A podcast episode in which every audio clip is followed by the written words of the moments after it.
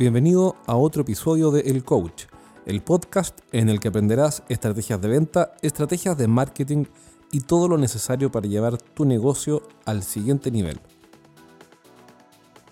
Hola, soy Jorge Zamora y te doy la bienvenida al episodio número 85 de El Coach. Increíble, episodio 85. Hace tiempo que comencé haciendo este podcast. Primero para mis clientes, porque tú sabes que tengo una consultora y mm, comencé a hacer estos audios para los 10 o 15 clientes que tenía en ese momento y nunca pensé que iba a tener más de 10.000 suscriptores. Eh, fue una sorpresa. Y tampoco nunca pensé que iba a llegar al episodio 85, como que uno siempre cree que, en fin, son muy pocas las personas que pueden perseverar y, seguir adelante con, con, un, con una entrega de contenido regular. Y me impresiona que haya llegado al 85, no me di ni cuenta. Y en gran parte te lo debo a ti porque si tú no estuvieras escuchando esto y no me mandaras tus correos o no me dieras tu feedback, eh, sinceramente no tendría el mismo ánimo y el mismo interés en, generar toda esta información. Así que te agradezco, estés donde estés, por escuchar este programa. De verdad que para mí es súper importante. Sobre todo cuando veo que las suscripciones aumentan y las reproducciones y las descargas aumentan y me llegan correos de otros países. Por ejemplo, hace poco escribió Julián Acosta, así que te envío un saludo. Él escribió desde Colombia. Eh, se rió un poco de mí porque hablo en chileno, como él dice, no hablo español, sino que hablo, en chileno. Y yo por más que trato de hablar en latino neutro, no lo consigo. Parece que cuando uno eh, es chileno no hay forma de sacarse este acento eh, esta entonación, esta fonética y todas estas palabras extrañas. Eh, así que Julián, estoy tratando de hacer lo posible eh, por hablar en un idioma lo más parecido al español. Pero bueno, vamos de a poco que, que ya lo estoy logrando gradualmente. Por lo menos la palabra gallo, que significa un tipo, no la estoy usando. Así que gracias a todos nuevamente por escuchar este programa. Hoy día quiero contarte algo que que nació de una conversación, y eso es siempre la tónica, que nació de una conversación con, con personas que me han preguntado cómo lo haces para generar, generar tanta información y tanto contenido, em, sea en el podcast o en el blog o, en fin, en los newsletters impresos que enviamos a nuestros clientes. Y me pidió que le explicara y que le hiciera un diagrama, una receta.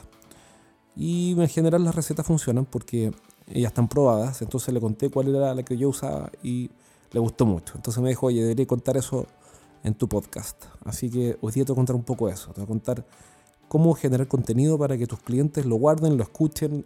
Y se dice que en el marketing industrial uno tiene éxito recién cuando tus clientes coleccionan tu marketing.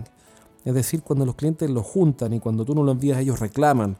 Ahí recién estás haciendo marketing industrial o marketing de contenidos.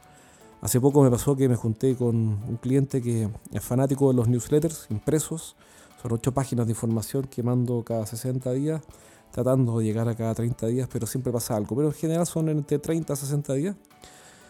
Y me dijo, quiero hablar contigo. Y yo le pregunté, bueno, ¿qué pasó?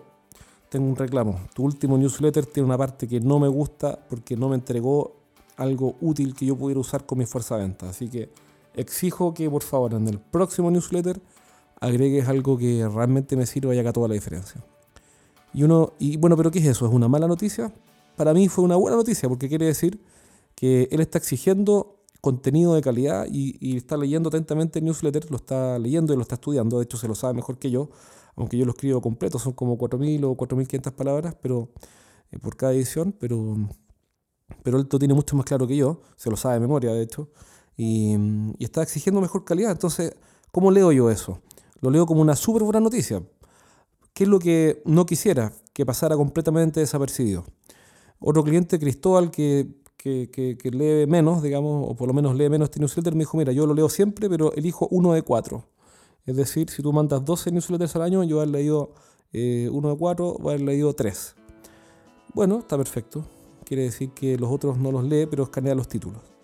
Entonces, ¿cuál es el punto? El punto es que eh, lo que nosotros queremos es que nuestros clientes nos escuchen o nos lean o lean los impresos o vean nuestros videos, en fin.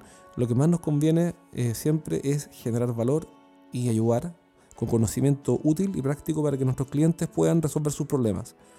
Eso es una ayuda para ellos y también una ayuda para nosotros porque nos posiciona como un experto confiable que eh, es el número uno en la categoría. Así que voy a responder hoy día cómo se hace o cuál es la estrategia cuál es la mecánica más que estrategia, estrategia para generar esta información. Entonces lo primero es la calidad. ¿Qué quiere decir calidad? Quiere decir que sea lo que sea que enseñemos o expliquemos por internet o quizá por un, blog, que es mínimo, deberías tener un blog para poder enseñar a tus clientes eh, lo que necesitan saber. Lo más importante es que el contenido sea de calidad, es decir, que sea relevante, que sea bueno, que sea útil. Porque si no es de calidad y, te pones a hablar de, tu super producto, de tu super promoción, de tu super empresa, lo único que estás haciendo es rellenar y hacer publicidad y nadie quiere eso eso tiene cada vez menos, eh, cada vez menos llegada, porque hoy día hay exceso de oferta. Todo el mundo tiene alternativas y cuando nosotros nos ponemos a hacer publicidad somos tan solo, tan solo otro más haciendo publicidad. Y con eso pasamos al segundo punto. El primero es calidad y el segundo es valor. Ahora, ¿qué es el valor? Que el contenido sea de valor o que la información sea de valor quiere decir que al cliente le sirve quiere decir que el cliente gana algo.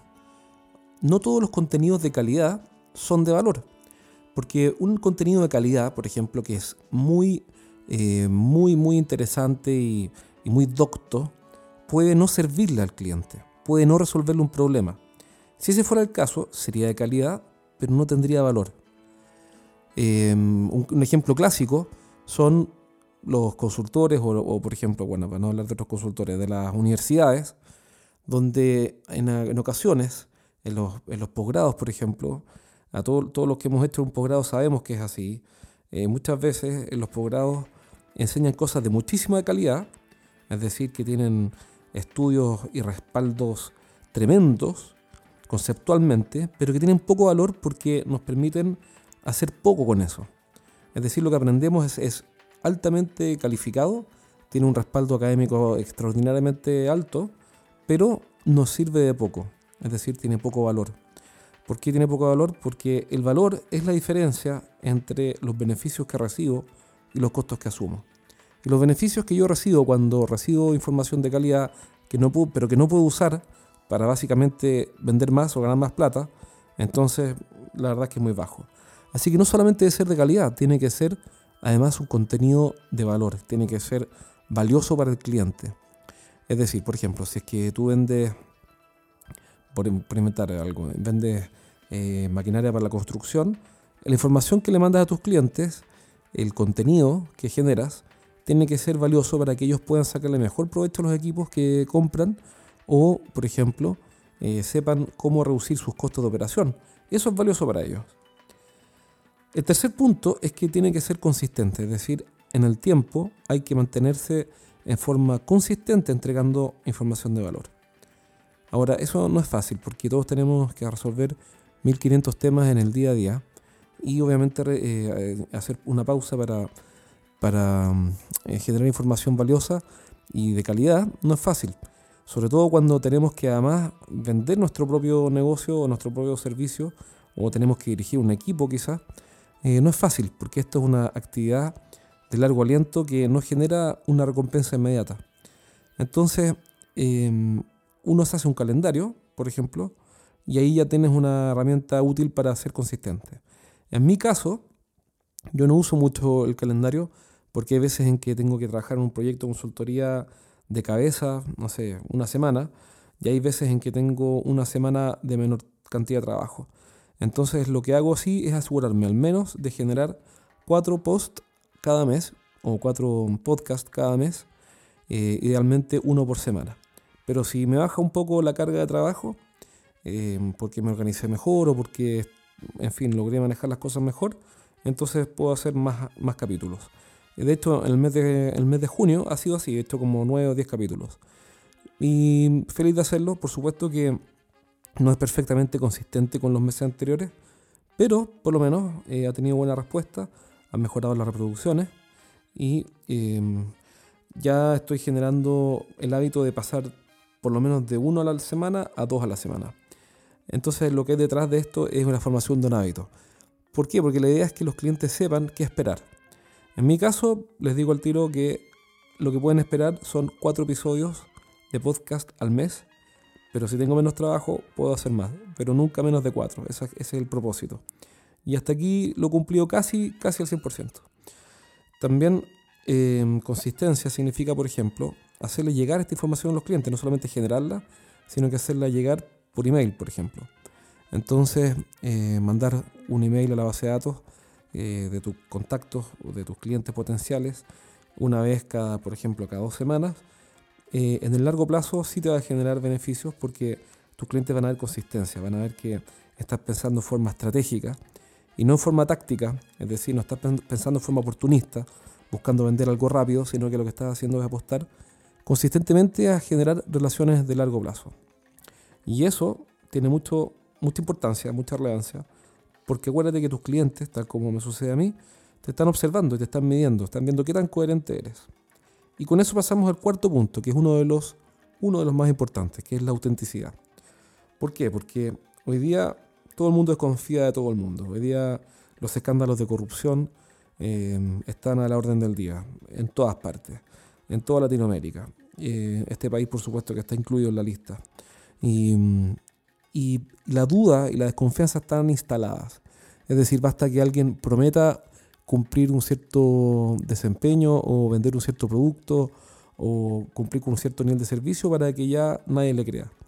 ¿Y por qué? Porque estamos acostumbrándonos a que las cosas eh, no son como parecen, a que las personas dicen algo y después no lo cumplen. Entonces, eh, tratar de parecer perfecto, tratar de parecer un super proveedor, un super fabricante, un super distribuidor, un super consultor, no tiene ningún efecto porque no es creíble. La autenticidad tiene cada vez más valor en un mundo donde la gente es cada vez, bueno, no quiero decir cada vez, pero donde la gente en general no es muy auténtica. Entonces, em, como, como elemento clave es, el siguiente, es ser auténtico, sea lo que sea. Es decir, no trates de inventar una historia, mostrar una fachada de algo que no eres. Por ejemplo, Em, no sé, si yo te dijera que soy el, consultor eh, más importante o más conocido en Latinoamérica, eso es mentira, eso no es cierto. Por ende, uno no debe decir esas cosas. Em, tampoco se trata de que uno tenga que rebajar la imagen, pero las cosas hay que decirlas tal como son.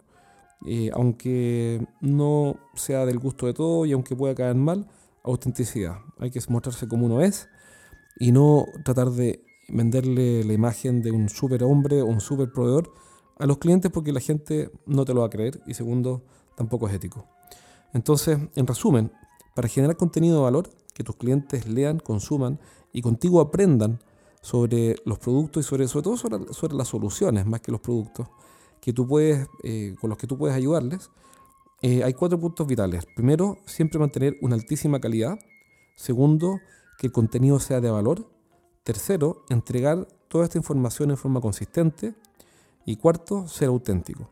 Yo te diría que de estos cuatro puntos, a propósito de autenticidad y reconocer las cosas como son, eh, mm, mm, yo creo que en consistencia quizás tengo que mejorar bastante, porque ahí en los newsletters impresos, por ejemplo, no los envío todos los meses, sino que entre 30 a 60 días de plazo entre cada uno. Y debería ser mucho más regular. Así que hablando de autenticidad, me da culpa, ahí tengo un punto para mejorar.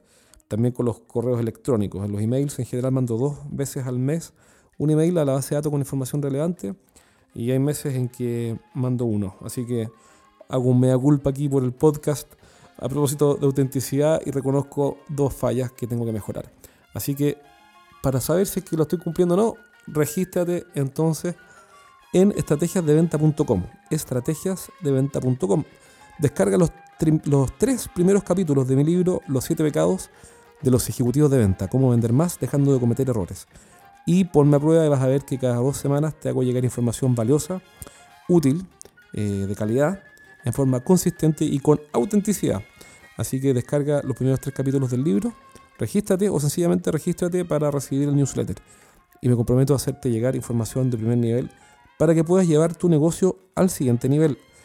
Soy Jorge Zamora, te mando un abrazo desde Santiago de Chile y espero tenerte pronto en el próximo episodio de El Coach.